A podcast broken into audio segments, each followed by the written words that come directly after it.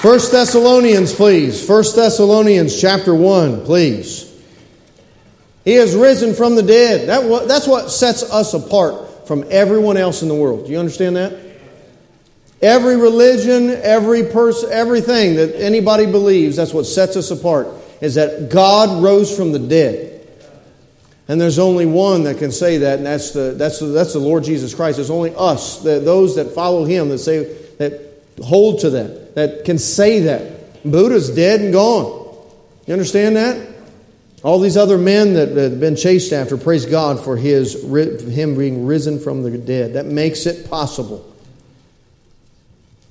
Amen and amen. 1 Thessalonians chapter 1 is 1153. Let's go. Buckle your seatbelts. You ready? Buckle your seatbelts. Here in 1 Thessalonians, I'll get to scripture in just a moment. This is a letter written by Paul to the people of Thessalonica. There's a, there's a church there, the Thessalonians, and Paul had spent only a very, very short time in the city.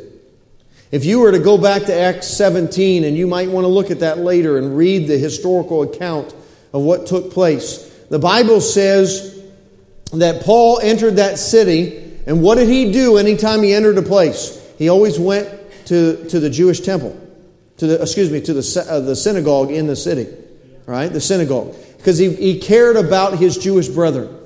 He was, he was concerned about them being saved.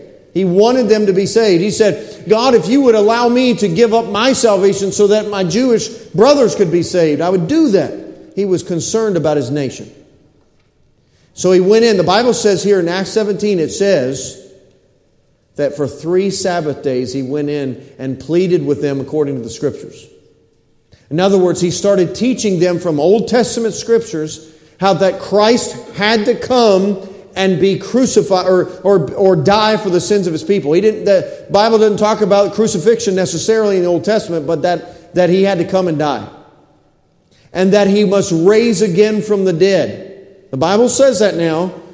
And he pleaded with them and he, told, he showed them that this Christ was in fact Jesus of Nazareth. And the Bible says after three Sabbath days that many had believed. Many had believed. There was uh, devout Greeks, and it says a great multitude of them. And then it says chief women of, uh, uh, in the synagogue there, and, and, and women of, of, leadership, and women uh, uh, that, that, that had been there for a while. It says not a few. Many believed. Many believed and followed after Paul and the fact that Jesus was the Christ. However, not everybody did believe. And there were a lot of Jewish people that said, We will not believe that Jesus is the Christ. And those people, it says in Acts 17, it says the unbelieving Jews stirred up the city against Paul, Silas, and, and Timothy. And what happened is it literally says that they went and took lewd fellows of a baser sort and gathered a company. And what did they do? They started a riot. They started a riot because they, they, they, couldn't, uh, they couldn't defend what they believed and they were denying the truth and yet uh, they couldn't do anything about it, and so they started a riot. They went to violence. And it says that uh, these lewd fellows, that just means vulgar and gross and wicked people. People that you wouldn't want to be associated with. That's what it's talking about. And that's who they turned to to, to, to cause a riot in the city.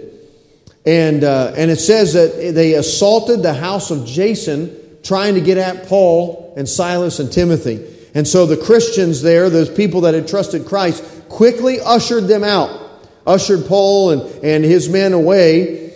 And uh, the Bible, so it's, it's teaching us here that Paul was in this city for less than a month. Sabbath day, once a week, three Sabbath days, right? Three Saturdays. And he was there for less than a month, yet a church was established. Look what, he's, look what he writes now. He's writing back to them after only being with them a short time, brand new Christians, and he's trying to pastor them or to grow them, to teach them through a letter that God would turn into Scripture. Look what he says, verse 1 of chapter 1. Paul and Silvanus and Timotheus of, unto the church of the Thessalonians, which is in God the Father and in the Lord Jesus Christ. Grace be unto you and peace from God our Father and the Lord Jesus Christ. We give thanks to God always for you all, making mention of you in our prayers, remembering without ceasing your work of faith and labor of love and patience of hope in our Lord Jesus Christ in the sight of God and our Father. Verse 4 Knowing, brethren, beloved, your election of God, for our gospel came not unto you in word only, but also in power and in the Holy Ghost and in much assurance, as ye know what manner of men we were among you for your sake. Verse 6 And ye became followers of us and of the Lord, having received the word in much affliction with joy of the Holy Ghost, so that ye were ensamples to all them that believe in Macedonia and Achaia. For from you sounded out the word of the Lord, not only in Macedonia and Achaia, but also in every place your faith to Godward is spread abroad, so that we need not to speak anything. Look at the last two verses now of this chapter. For they themselves show of us what manner of entering in we had unto you, and how ye turned to God from idols to serve the living and true God, and to wait for his Son from heaven whom he raised from the dead, even Jesus, which delivered us from the wrath to come. God be glorified, please, and help me to preach exactly what you want in this short time that we have remaining. Be glorified in Jesus' name. Amen. In Thessalonians, here, he's writing a letter to brand new Christians and a church that he was only at, this place he was only at for, for a few weeks. And notice what he's saying in chapter 1 here. Did you catch what he's saying? He's saying he, he's praising God for these people who have got who, who he he's giving thanks for the people and he's praising God over them. He's secondly, he's saying, I remember often how you got saved and you got saved in much affliction. There were people trying to get us, and yet people were coming to Christ. For some reason, God grows his church and grows his people so much greater under, under persecution. I don't understand that. You look at churches in, in China that are underground and all that, and they're booming. And yet, us that have such freedom in America, we don't even want to come to church. I don't understand all that. The uh, Bible says in the end of Genesis and the beginning of Exodus how, how that uh, under, under the t- tyranny of Pharaoh, God's people greatly grew in number. Don't comprehend all that, but God does these things. Notice he's praising God for these people. He's remembering how they got saved in much affliction, and he's encouraging them to press on. As, uh, as your pastor this morning, as I gave the State of the Church address, and we're about out of time here, I, want, I wanted to tell you what I want for this year. This is not my vision night. I'm asking you to be here tonight.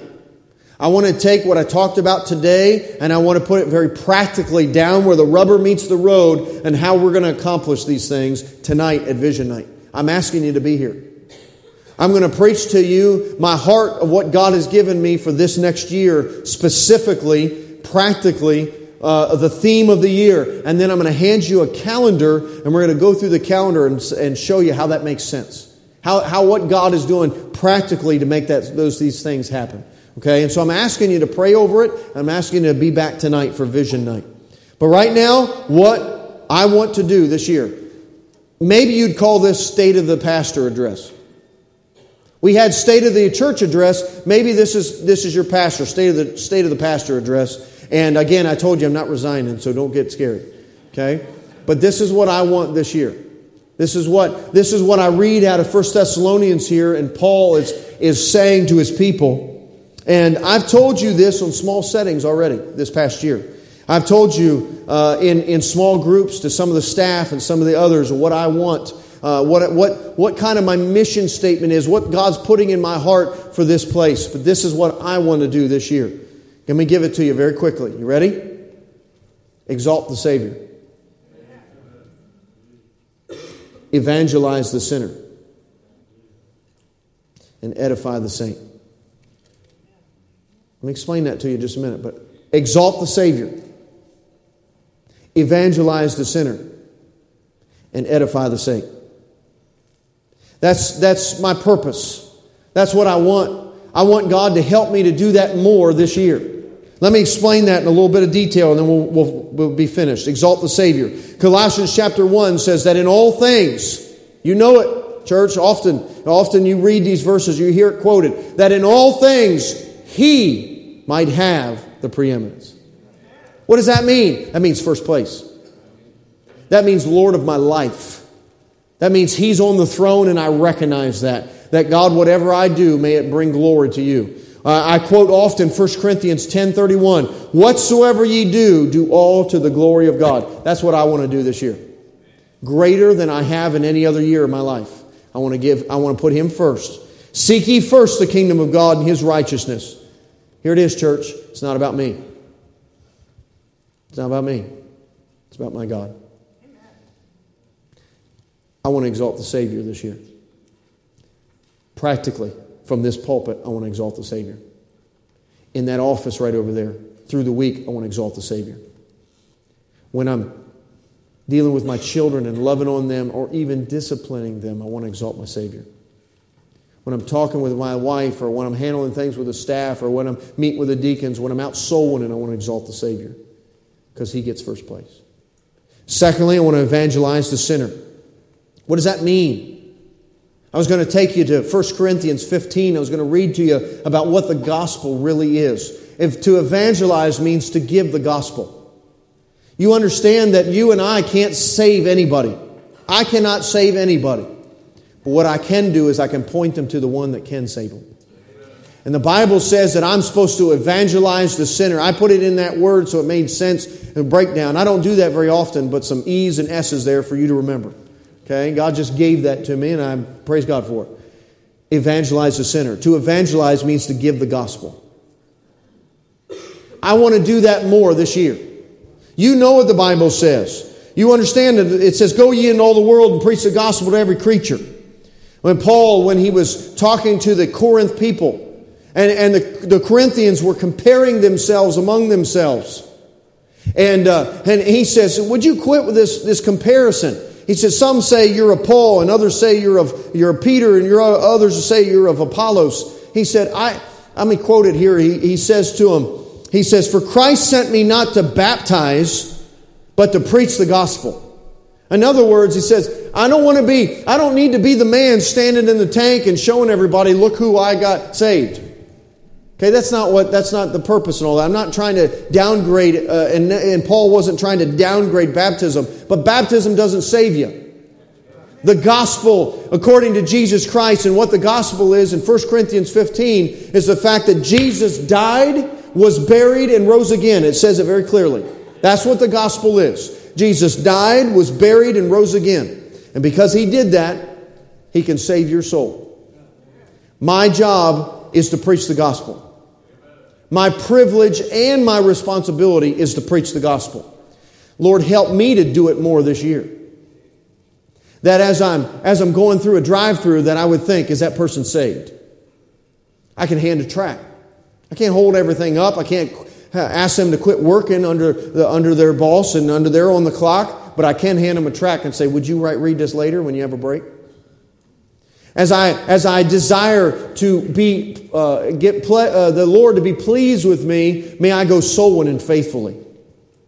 I mean, literally saying, God, I'm going out for you to use me and lead me to somebody that needs the truth. And I'm going to knock on some doors and give the gospel. And I'm going to go down to the gas station and talk to somebody and give the gospel.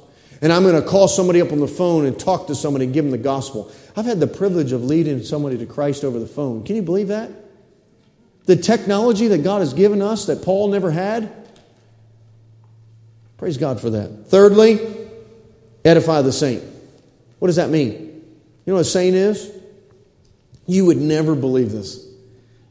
This is hard to comprehend. This guy right here is a saint. you know what I'm talking about? I'm talking about Brother Rubio right here. This guy's a saint. The Bible calls those that have been saved, those that are born again, saints. A lot of the world calls themselves Christians. I think one third, 33% of the world calls themselves Christians, but a lot of them aren't saved. Being saved makes you a saint. And God says that we are to edify the saints. Let me give you some scripture real quick. To, well, first it says to edify, it says to instruct, That word edify means to instruct or to benefit, to uplift. I'm not to come down, uh, I'm not to come to church and tear everybody down. I'm to uplift them. I'm to encourage them. That's what Mrs. Kane does for me. Every time I see her, she uplifts me, she encourages me. Many of you do the same and uh, understand that. The Bible says, Let us therefore follow after the things which make for peace and things wherewith one may edify another. All right, go, go with you. You're in Thessalonians. Go to chapter 5 here. Look what the Bible says, chapter 5, 1 Thessalonians 5. And notice in verse 11, please, just a couple pages over, verse 11. The Bible says, Wherefore comfort yourselves together and edify one another, even as also ye do. And we beseech you, brethren, to know them which labor among you and are over you in the Lord and admonish you, and to esteem them very highly in love for their work's sake, and be at peace among yourselves. You know what the church is? It's not a place of entertainment. There's folks in here that are sitting here this morning that you're saved and you haven't got baptized and joined the church. Or some of you are saved and baptized, you're not joined the church. The church is a place not to be entertained, it's a place to be a part of and serve. And how do you serve a church? You get part of it. Say, I'll put my name in the book. I'll, I'll, I'll, be a part of this group of people so I can serve and I can move forward with the church together. Let's do it together. Why? Because we're to edify one another. The body of Christ is to help each other. We're members. Jesus is the head, and we're members of that body, and we're to do it together in unity and edify one another, uplift one another. Seems like all the world wants to tear people down these days. Let's be encouraging folks. Look at this. I'm giving you hope. You see this? There's your hope right there. This is what God wants me to do this year exalt the Savior, evangelize the sinner, and edify the saint. And I'm asking you, church, if you're behind that and you, you would you'd say, I'll do that, would you stand with me? I'll do that this year. Would you stand with me? Let's do this together, church. We had the state of the church address where we're at. Well, this last year is done. I'm asking you this year, let's put a theme behind this, this mission statement, if you will. This is your pastor's heart, this mission statement of John Woolard right here. And I'm asking you, putting it down on paper, let's make it part of the church. Let's make it the mission statement of the church that we move forward to exalt the Savior, to evangelize the sinner, and to edify the saint. You with me? Maybe you're here today and you're not saved. Evangelize the sinner is an important part of that. Why do we preach the gospel? Why did Jesus come to die, to be buried, and to raise again? So you can be saved. Do you need to get saved today? Now's your time. Now's your chance. God says today is the day of salvation. And I'm going to give an invitation. I'm going to ask our church family to get behind this thing, this mission statement of what I want this year and ask you to pray and, and, work that way. But I wonder if somebody's in here this morning and you don't know for sure if you died today, what would happen?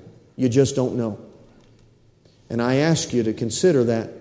Hear the gospel. Again, Jesus died, was buried, and rose again for your soul. Do you need to be saved?